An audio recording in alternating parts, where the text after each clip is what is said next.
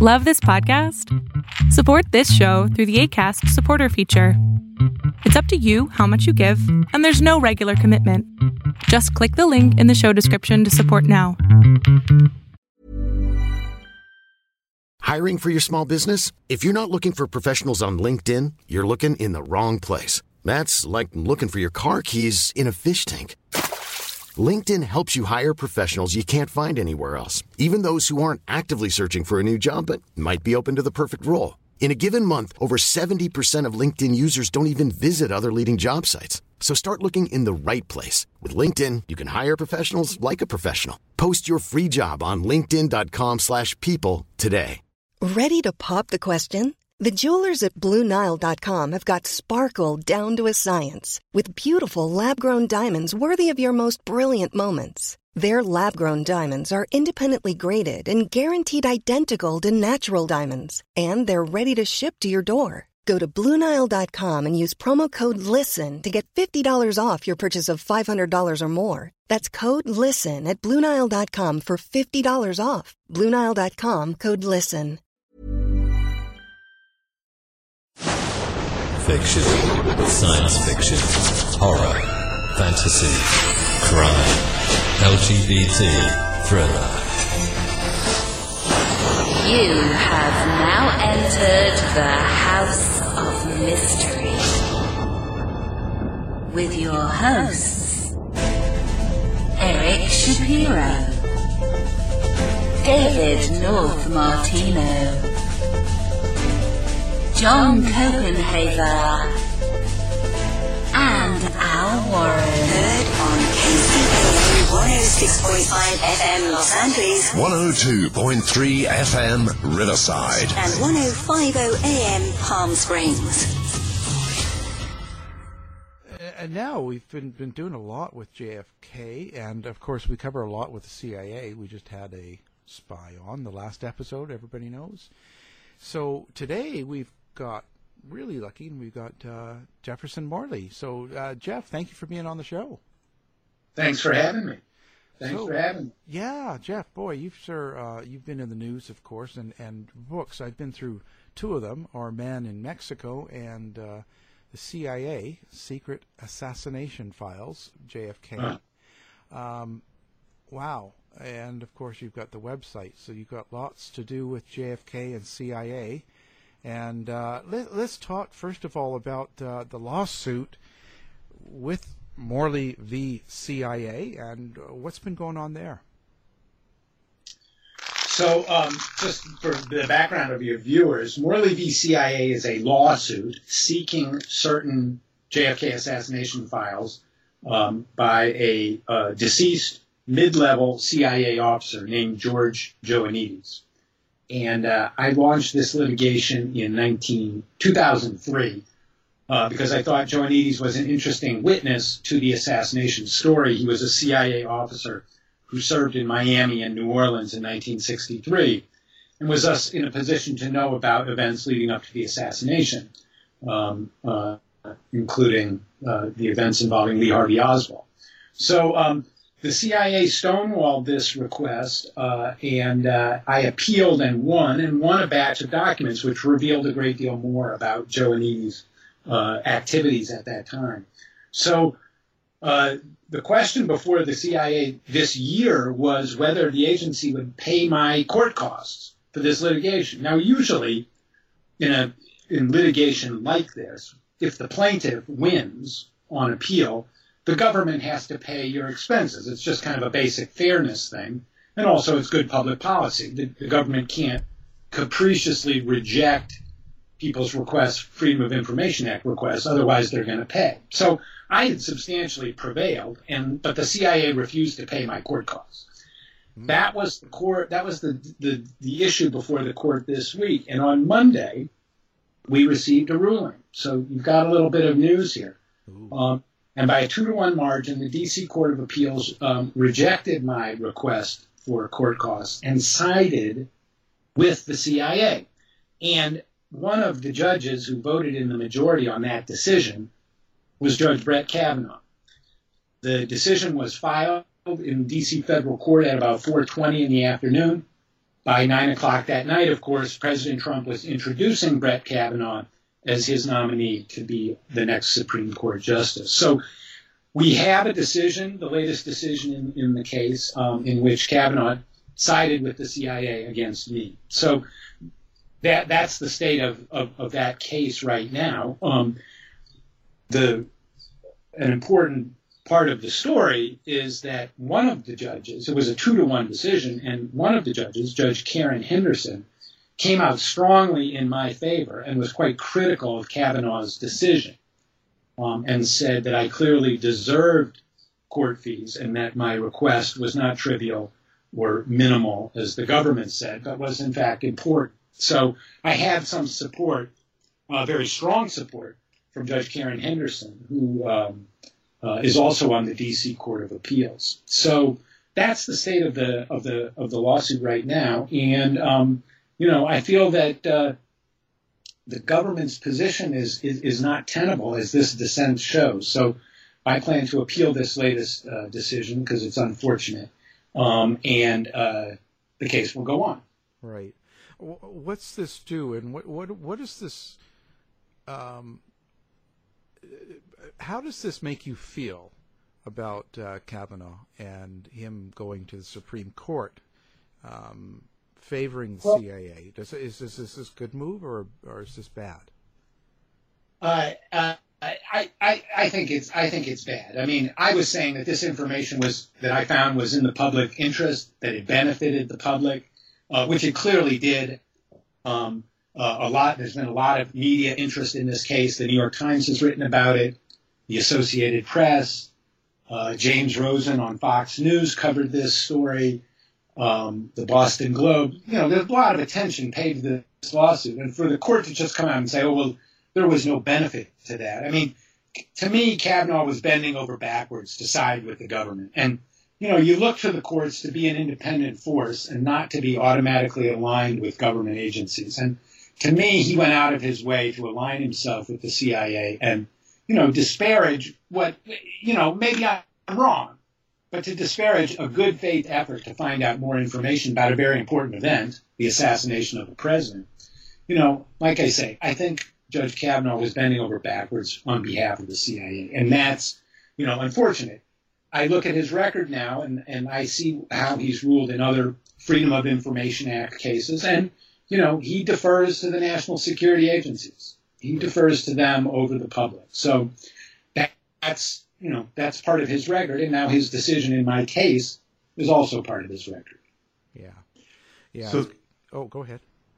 So, you know, it, it's kind of confusing how the government decides what they're going to keep classified and what they're able to release if somebody asks for it. But now that you have won this, do you think that it's going to open up more floodgates and more and more is information is going to be released now that you've won this? Well, no, I, I, I, have not. I did not win this case. Judge Judge Kavanaugh ruled for the majority, and which said that there was no benefit to what I did, yeah. and that my court costs won't be covered. So um, no, so no, it's quite the opposite. This sends a message to people who are trying to get information out of the government that even if you get something significant over the government's objections, the government's still not going to, you know, the, still, the government's not going to compensate you. So the government can get away with bad decisions. Is basically the legacy of what Kavanaugh is saying. Uh, yeah, it's like, you know, I, I misunderstood. I, I, thought you had won in appeals. No, no, no. I mean, Judge Henderson was very strongly in my favor, but she was the one against the two, Judge Kavanaugh and uh, Judge uh, um, Judge Gregory Katsas were the majority. So I lost, and I think that you know we have a snapshot here of Kavanaugh's you know style of jurisprudence in the national security area. You know, he he he to me he gives the benefit of the doubt. He bends over backwards for the CIA he certainly did that in this case. You know, I was going to say, um, what seems to be the issue with them holding back so much information? I mean, October of 17, they were supposed to release all the files that a lot of them didn't get released. Yes, yes. What's the deal? Yeah. Like, what what what are they hiding? You know, that, that's a, that's a great question because you know the fact is that Congress passed this law 25 years ago and said, you know, within 25 years, let's just make everything public. Right? It was very strong full disclosure law. So the 25th anniversary of that law comes around last October, and everybody's paying attention. Like, wow, is you know, there's a lot of material still secret. What are we going to get? And what we got was more cover up. And so the CIA went to Trump and they said, we can't possibly release all this. Give us six more months. So Trump gave them six months. So on April, in April of this year, the CIA released a bunch of, and other government agencies, CIA and FBI primarily, and they released a lot of material, 20, 30,000 pages. But, and this is a big but, they kept another 15,000 pages of material secret. Now, the, the, intent of Congress was quite clear. Like, let's just get everything out there. Right. And the CIA and FBI are still coming around after 25 years and saying, oh, no, no, no, we got to keep this stuff secret and we got to keep that stuff secret. So that was very disappointing. Trump agreed to that. I don't know why. I think, you know, he's got other things on his mind. But anyway, he did stick up for the public interest. And, you know, so the context of this is people have tried all reasonable means to get this information public. Congress passed a law and passed it unanimously. You know, the media pays attention, and still the CIA and the secret agencies have the ability to keep this stuff out of the public record. So that's very discouraging. And that's the context of Kavanaugh's decision. What are they hiding? You know, this is a game where the government wants you to get into it and say, oh, you know, they're hiding evidence of a conspiracy to kill JFK. And then the government will turn around and point at you and say, you're a conspiracy theorist, you're nuts, get out of here. Well, I don't play that game.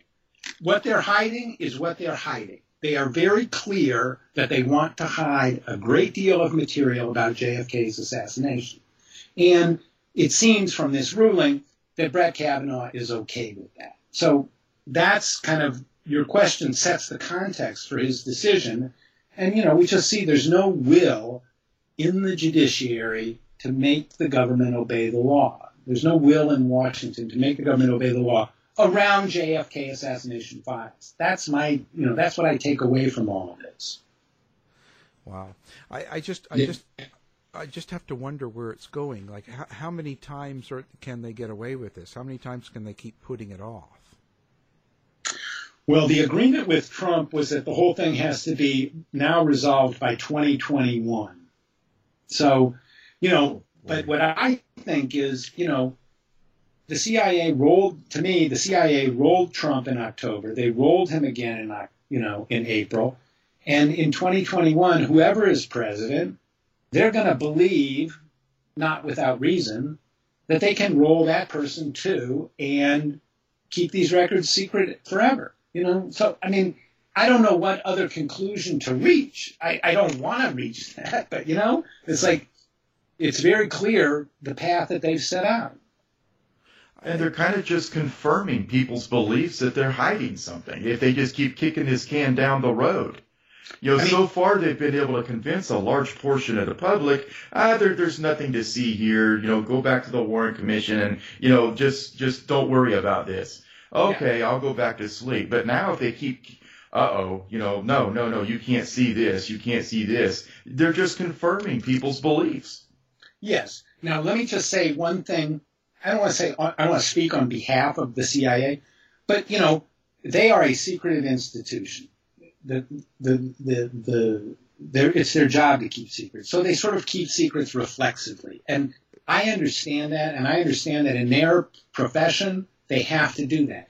But what I don't understand is when the public interest is so clear, you know, people just want to know. Just put it out there. You know, it's not it's not a big deal.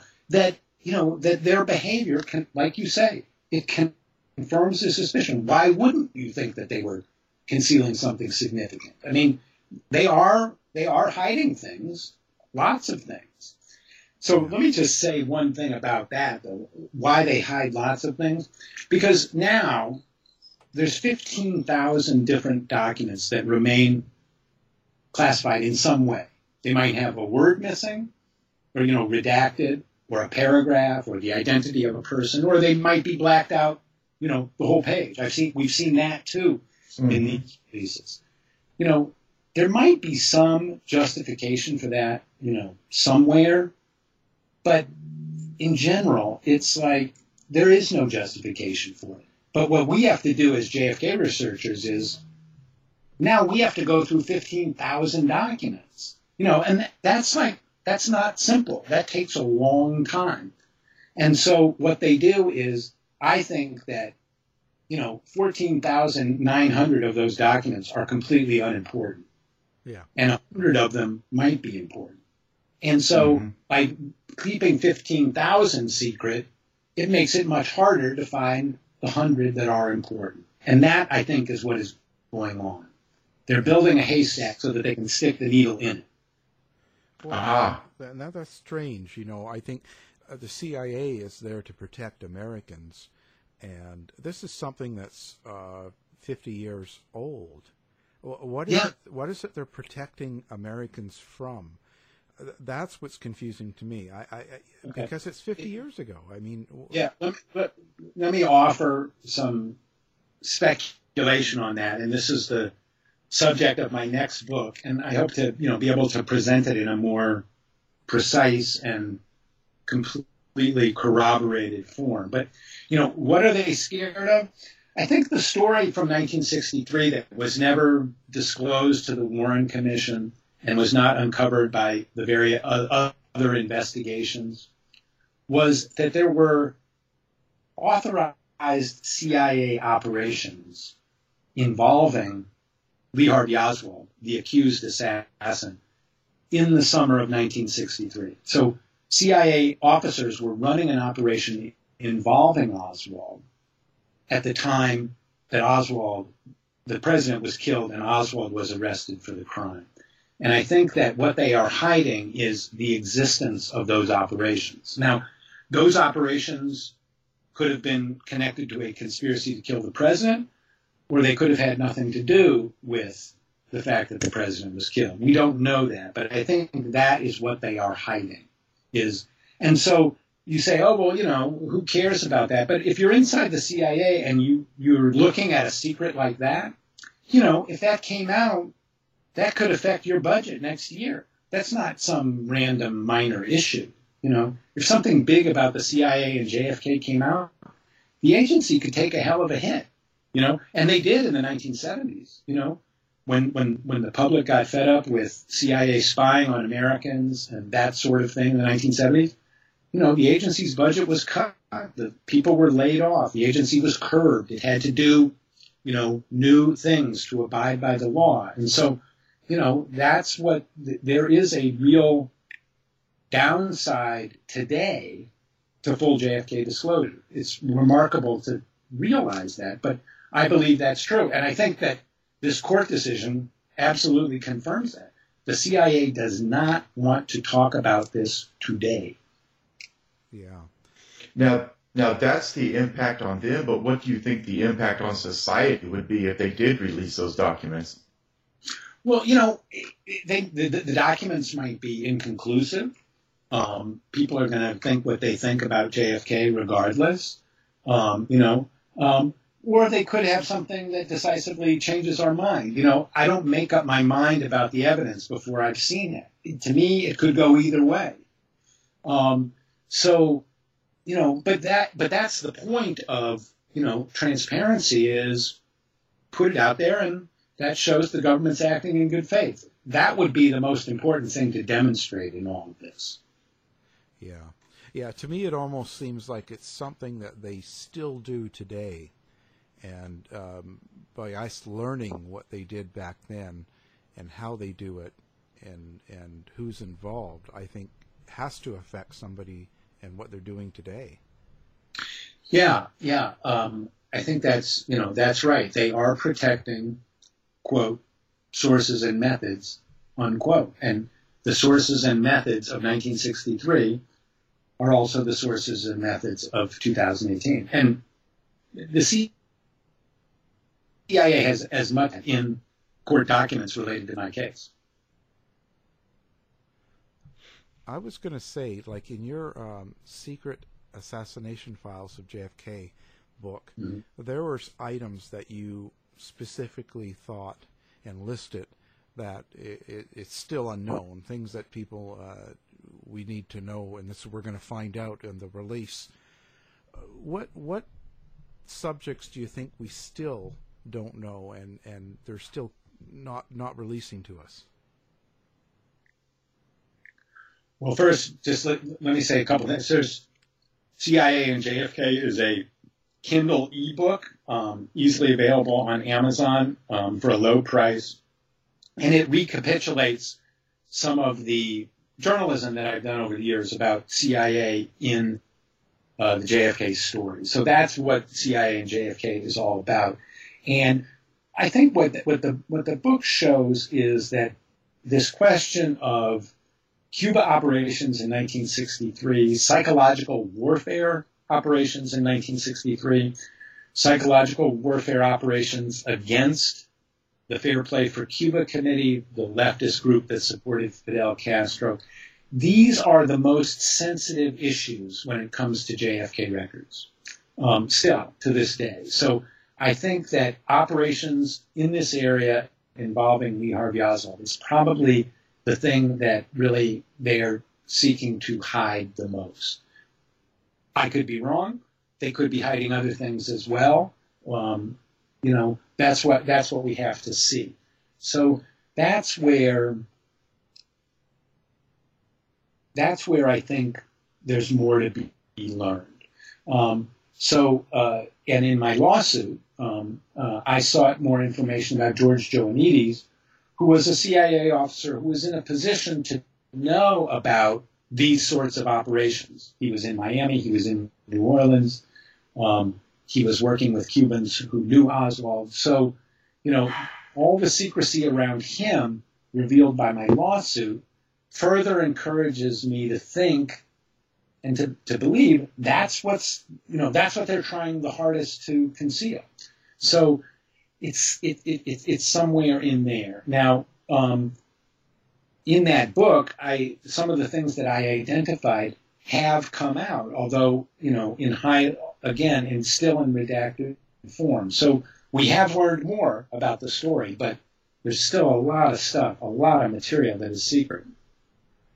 You know, one thing I find interesting is why Trump would uh, go along with the CIA when he's got such a um, opposition to them and everything they do publicly. Yeah, it's a Uh, contentious relationship. uh, yeah, so when he has that, and and almost a lot of supporters of his are conspiratorial. So in a way, wouldn't it have been been better for him to force their hand and just have them expose it? Yeah, I, yes, I think I, I, I think politically, you know, in, in, in the in the in the big picture public politics. I mean, that's why I was I was hopeful. I'm not I'm not a fan of the president, but he is a wild card and he is independent of these agencies, and I hope that he would act that way. Um, he didn't, and I think the reason why is because you know when the door closes and the cameras are off, right? Right. Trump has has to make some hard decisions. And when your national security people are coming to you and saying, you know, we cannot possibly release this stuff, you know, he doesn't need to pick a fight with the CIA. I mean, the president has a lot of enemies in Washington and he needs friends. He can't afford to have enemies in the CIA. And so I think his calculation was, I'm going to go along on this one because, you know, I don't want to fight with, uh, with these people. And I also think the CIA went to him and said, this is really, really important to us. Do not mess with us on this one. We have to have your concession. And I think when they said that, you know, when your national security people say to you, we've got to have this, most presidents cave because, you know, that's, you're the guy in charge and you don't want somebody to say, oh, you went against your national security apparatus, you know, the people who are keeping everybody safe. So I think Trump caved. Yeah, it's really it's it's sort of surprising is all for me. I think uh, I didn't expect him to. Um, a, a lot of your writings deal with CIA, and a, a lot of what you're doing, um, our man in Mexico, and all this stuff. What drew you into um, writing so much about the CIA? So I came to Washington as a young reporter in the 1980s. And, you know, I was just wanted to do journalism in Washington. And the big story in the 1980s was the civil wars in Central America. You had a leftist government take power in Nicaragua. You had a very strong leftist movement fighting for power in El Salvador and Guatemala. And when President Reagan was elected, he said, you know, we're going to put these rebellions down. We're not going to negotiate. We're going to crush them. And so the politics in the United States in the 1980s, from 1982 to 1986, certainly, were really dominated by the question of was the U.S. going to intervene in Central America? Should the U.S. intervene? And how should the U.S. intervene?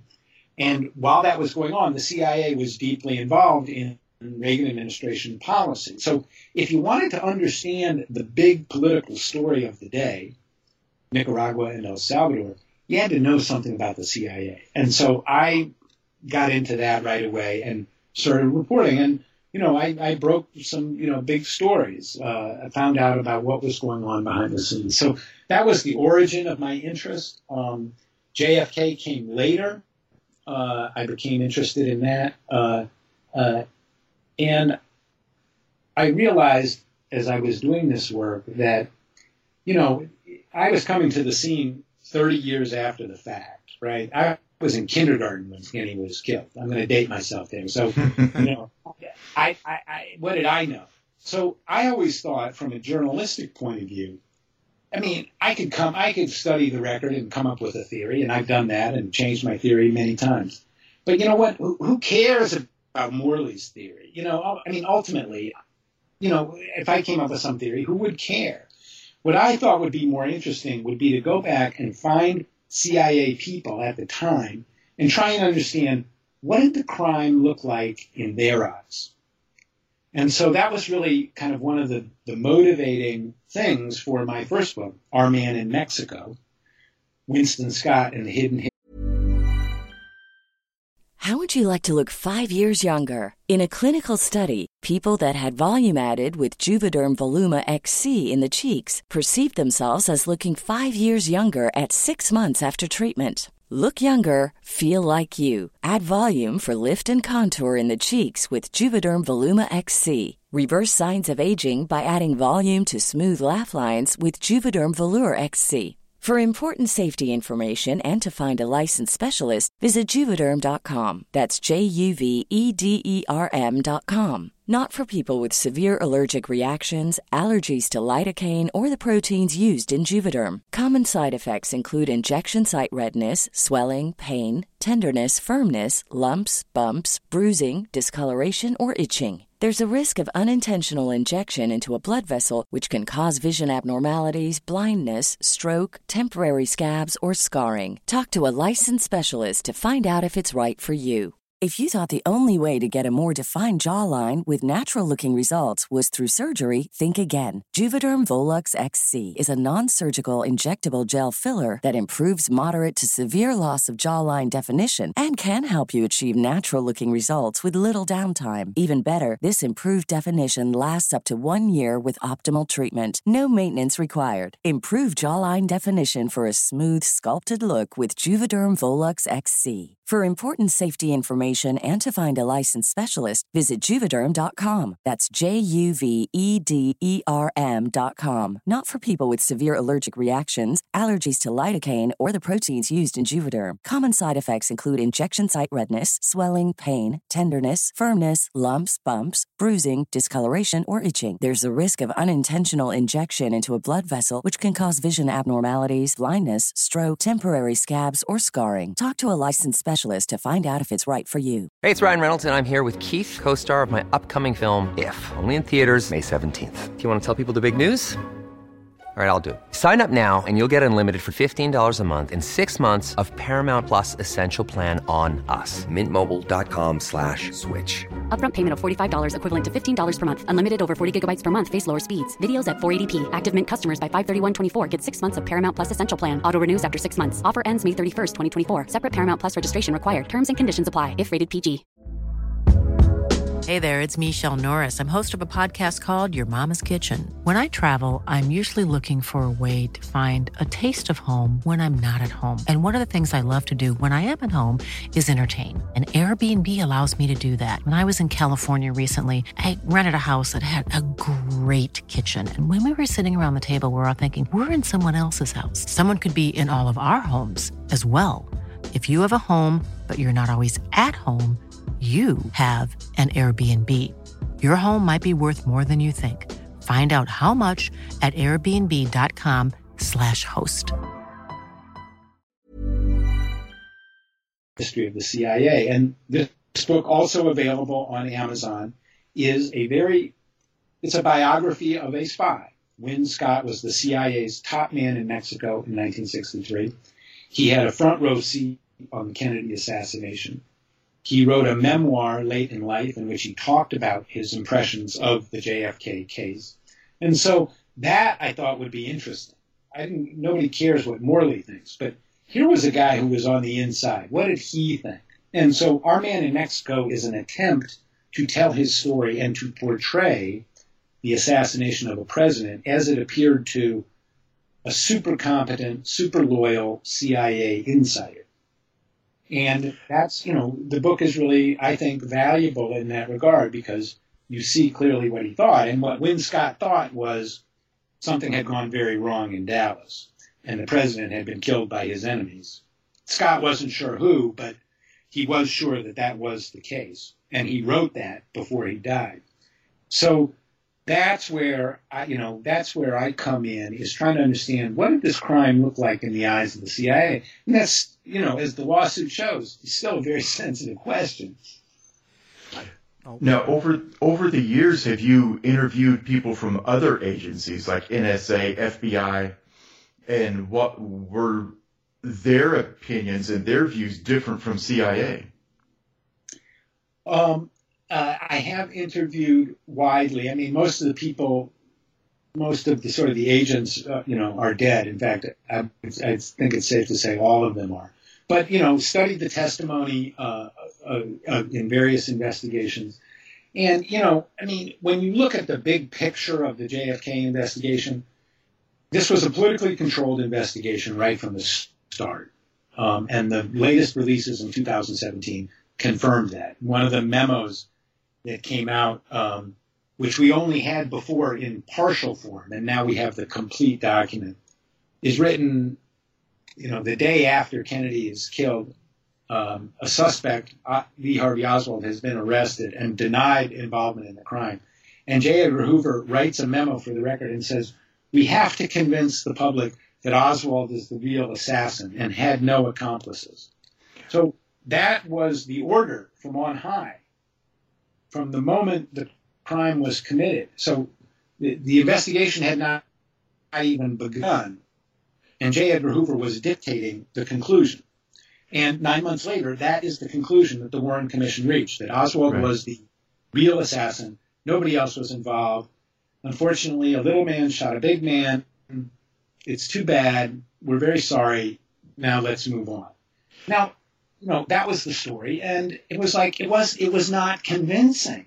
You know, it it, it didn't convince people. Well, were, so, were those his literal words though? Because you said a word in there that's very key that we have to convince the public that he's the real assassin, uh, which tells me that there may have been other options at the time. Absolutely, no, and that and that is a direct quote that Oswald is the real assassin, and, and it's a very revealing use of words because that is clearly what he was thinking. And so the investigation has not begun, and he is ruling out the possibility that anybody else is involved. That's, by its very nature, suspicious. And so, you know, now fast forward 50 years later, you know, we're asked to stand by this very suspicious conclusion that was reached before the investigation began. It's just, it's just, you know, most people can't accept that. no, not at all. Hey, yo. Now, what, what's it like investigating when you're asking questions and when you're prying and pushing buttons and dealing with CIA? and dealing with people that this is what they do for a living. Uh, what's the reactions to your investigating? Well, how did you earn their trust first? Well, um, one of the arts of being a newspaper reporter, which I've been my whole adult life, is that you, um, you know, know how to put people at ease and get them to talk to you. And so when I talk to retired CIA people about these events, or people, you know, people who were agents of the CIA, not employees, um, you know, if you're not I'm not a prosecutor. I'm not like I'm not looking to put them away, and I'm not prosecuting any conspiracy theory of the Kennedy assassination. So when I talk to these people, I say, "Here's a document. You know what was going on back then. You know, tell me about it." And so if you're not like prosecuting a case against somebody and you're talking about something that was important in their life, and this story is important to many people in their lives, I find that people will open up and talk to you. Now in my dealings with the CIA in court, they are quite hostile. Mm-hmm. Um, and, and, and, and the few personal meetings that we had in person, uh, you know, these people would give you the dead fish handshake.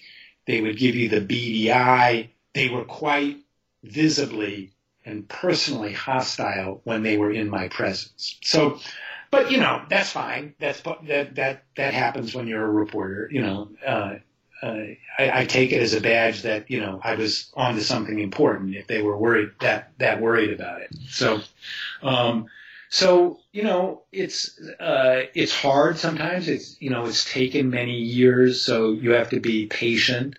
Um, I have a lot of uh, supporters um, at JFK, the JFK Facts website, jfkfacts.org. Um, you know, we get a couple thousand people a day there. Um, they seem to support what I'm doing, and uh, uh, you know that kind of personal encouragement that people care about this and want to, you know, want to see it through. That helps me go.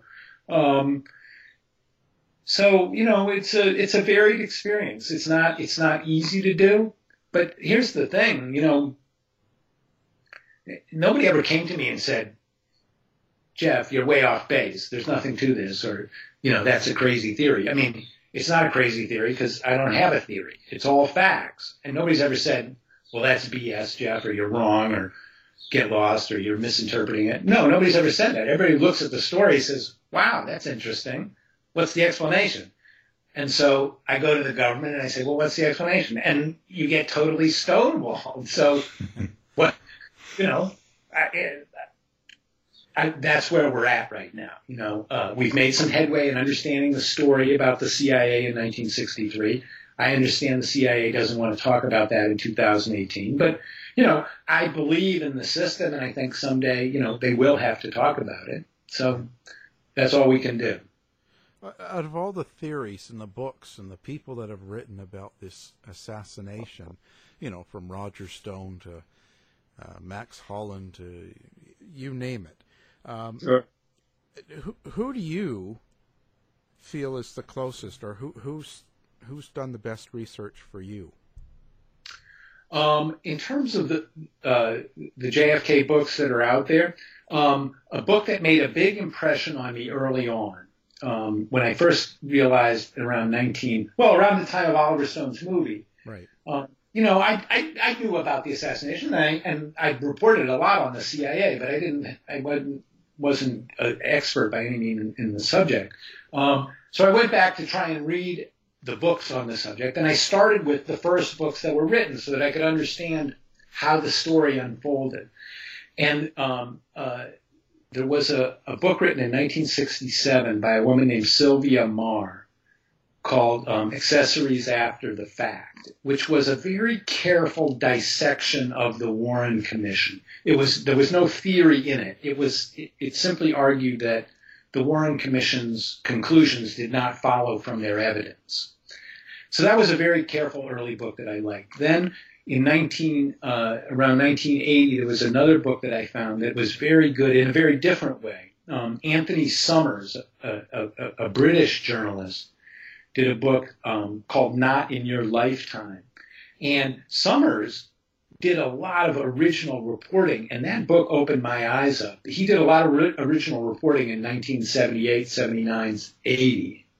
Um, and I realized, you know, the, the, the, the National Press Corps in the United States simply had not done the obvious, you know, shoe leather reporting about, you know, witnesses to the assassination. And, um, and I realized, you know, how much journalists in 1964 had totally deferred to the government and said, oh, the Warren Commission said this, and therefore it has to be true.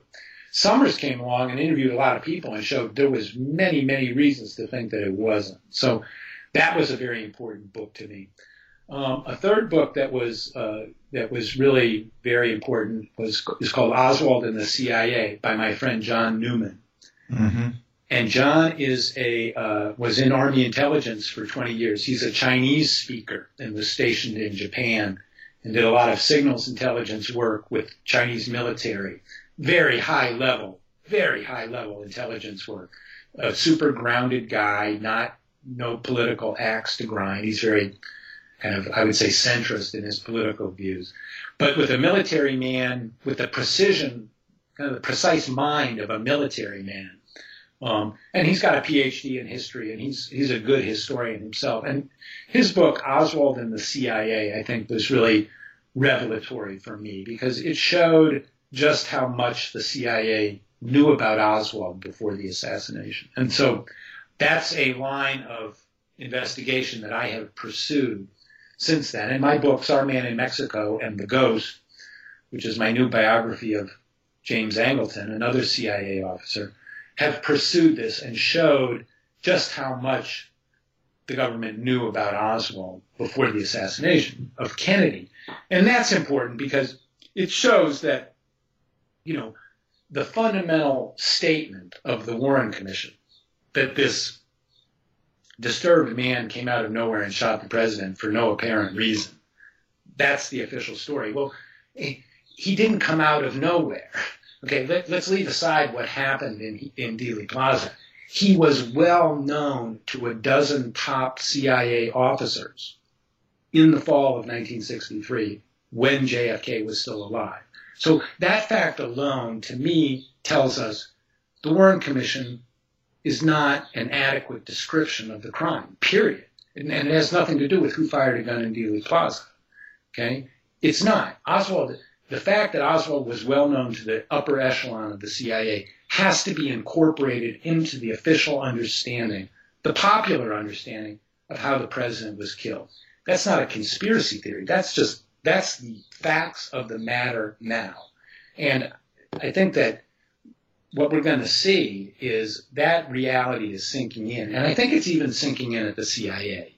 They are going to have to come clean at some point about this the problem that we have is, you know, federal judges like Brett Kavanaugh are protective of the CIA's interests, and so it's very hard to get at all the information. How do you think this affects us now, today? Um, do we have to worry about the president being assassinated in the same way, and the same types of, I don't know, how do you say, cover ups, or the same type of operations working behind the scenes to keep it from the public? You know, I think it's a mistake to get that literal. Right. Um, you know, I mean, thing we live in a different time. Uh, people contend for power in a very different way. Um, so, you know, I, I, think I hesitate to jump to that conclusion. That feels a little paranoid to me. I mean, yes, you know, we should, sometimes we need to err, you know, on the side of being overly suspicious but I, I don't like to, you know, make that a habit. So I don't think that I don't think the problem is literally that you know we face a danger of, of assassination. I think the problem is that we need a system that is transparent and that these secret agencies can be held accountable. You know, and and and that's what we don't have now. Is the secret agencies are very powerful, and so you know, um, and and how do we know that they're obeying the law? How do we know that they're not spying on us? How do we know that they're not assassinating someone? You know, it's very hard for us to know. So I think that the, what the what the the reason why the JFK story still resonates is because people feel that you know there is this side, the secret side of government still has the ability to prevail against you know the public good somehow, and those fears take a lot of different forms, and there's a lot of different politics around that. But I think the importance of this story is that it you know it, it really undermines confidence in this that we can have that our democracy can hold secret government agencies accountable. You know, and so it, I think it has a I think it has a corrosive effect. I think that's the you know that's the worst part of it. Um, you know what's going on behind the scenes. I mean, you know, that's a tough call. We can be sure something is, but we don't know what it is. Well, here recently, we've kind of gotten a glimpse behind the curtain with this recent scandal with the FBI agents texting each other. You know, saying, you know, saying things such as, you know, he can't be the president, we're going to stop him, which implies that they may have some kind of a plan or that they at least think that they can coalesce enough to perhaps try it again. You know, maybe just short of assassination. Um, yeah, I mean, I think that uh, I think that the FBI's investigation of President Trump's campaign was completely proper and justified under law enforcement reasons that were available to the FBI. I think the notion that the FBI was a cockpit of support for Hillary Clinton is absurd. I know lots of FBI agents. In general, they're very conservative, so I don't I don't buy that conspiracy theory. But the fact of the matter is, is that in these in this secret system there is potential for abuse, and I, you know, people are going are going to, you know, sometimes suspect it, and we need a we need a system that is transparent enough that we can resolve that to people's satisfaction, and that the system, you know, the power of these secret agencies was not abused. So. Um, that's the the power of the secrecy system is what undermines everybody's confidence. On your latest book, The Ghost, The Secret Life of CIA Spy Master James Jesus Angleton, how, how do you go about picking who you're going to write about? How do, how do you decide uh, which person in the CIA or in this sort of business you're going to follow through on? Well, after writing the first book um, about Win Scott, um, Win Scott was, you know, in the Office of Strategic Services during World War II. The OSS was the precursor to the CIA. It was America's first foreign intelligence agency. And so Win Scott was present at the creation of the CIA in 1947, and he served with distinction for the next 25 years.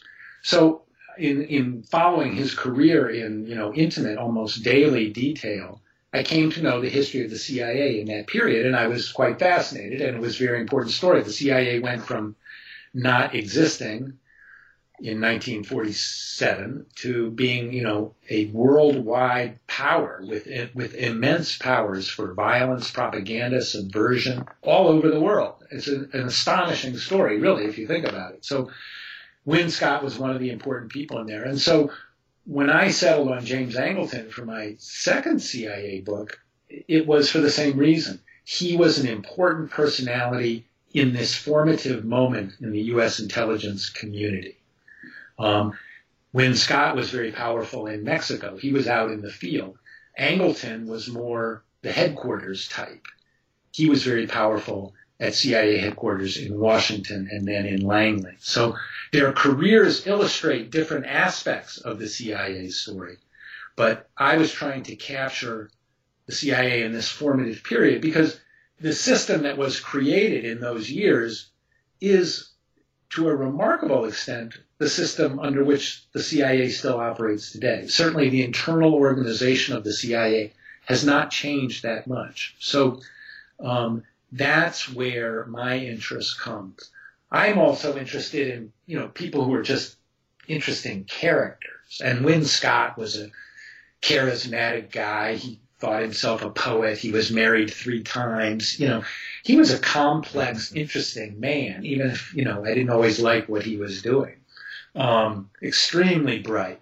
Um, James Angleton was was very fascinating in a different way, a, a, a very uh, intellectually charismatic man, forceful, brilliant, erudite, but also strange, paranoid, isolated. And so he was another person who, another CIA man whose personality I just thought was interesting to write about. You know, a lot of times spying is a is a can be a very bureaucratic profession, and the people who rise to the top of the CIA are sometimes quite boring, just because they're bureaucrats.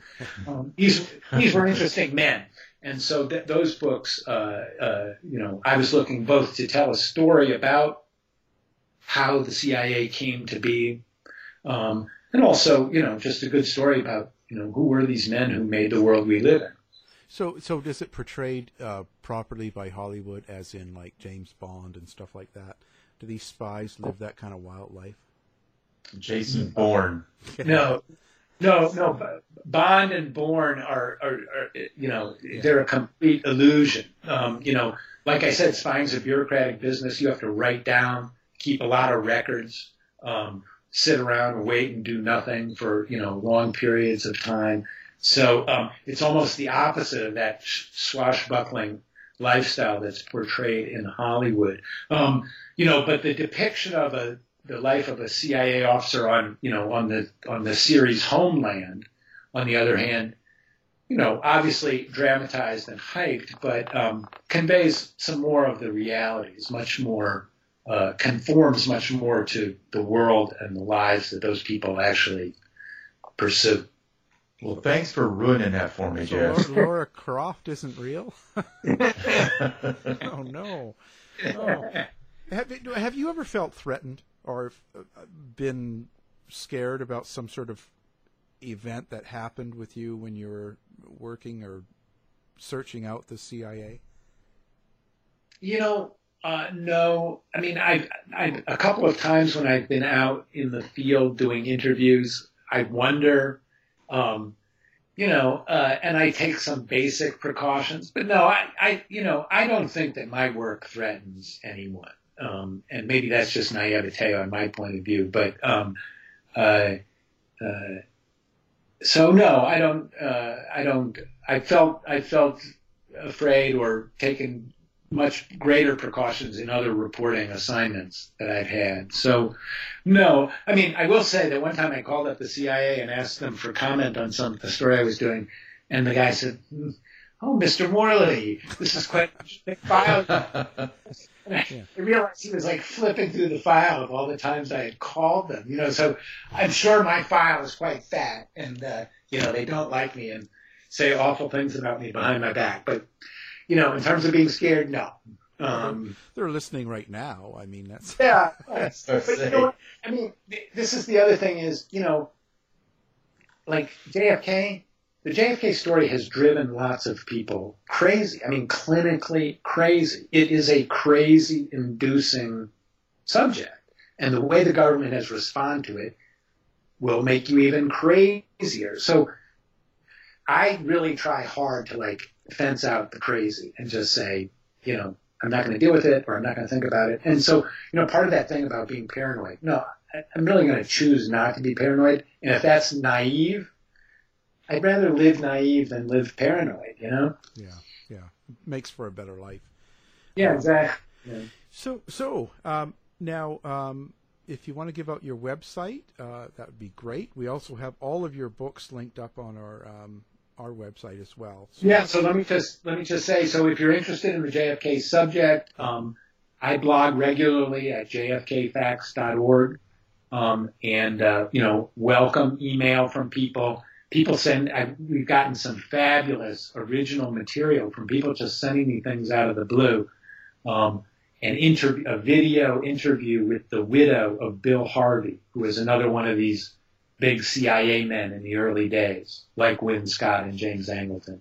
Uh, very interesting interview, which is up on the site. Um, uh, so uh, there's original information, and you know we're not pushing any conspiracy theory. We welcome all points of view. Um, we're just interested in the subject and talking about it in a sane and realistic way. Um, and my books kind of follow that same uh, dictum. I'm not pushing any conspiracy theory. I'm trying to depict what the CIA was like in the early days. Our man in Mexico talks about how the CIA exercised its influence in you know, revolutionary Mexico in the 1960s, a very tumultuous and interesting time.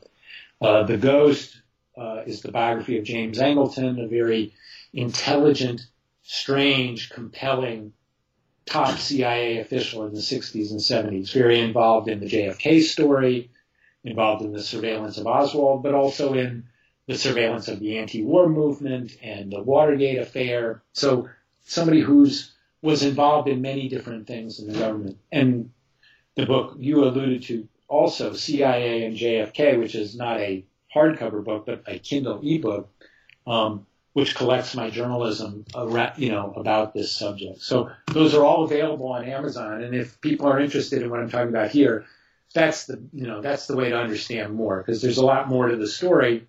And I, in those books, I really tell it in a way that is accessible and yet informative. Excellent. Thank you very much. Our guest has been Jefferson Morley. Thanks for being on the show. Thanks for having me. Thank you very much. To find To find out more about our show, guests, or to listen to past shows from our archive, please go to www.houseofmysteryradio.com. Show's over for now. Was it as good for you as it was for me? Well, good night. This has been a production of Something Weird Media. I'll be back. Even when we're on a budget, we still deserve nice things. Quince is a place to scoop up stunning high-end goods for 50 to 80% less than similar brands. They have buttery soft cashmere sweaters starting at $50, luxurious Italian leather bags, and so much more. Plus, Quince only works with factories that use safe, ethical, and responsible manufacturing. Get the high-end goods you'll love without the high price tag with Quince. Go to quince.com slash style for free shipping and 365-day returns. You've been listening to the House of Mystery radio show. To find out more about our guests, hosts, or shows, go to www.houseofmystery.com. Show's over for now. Was it as good for you as it was for me? Well, good night.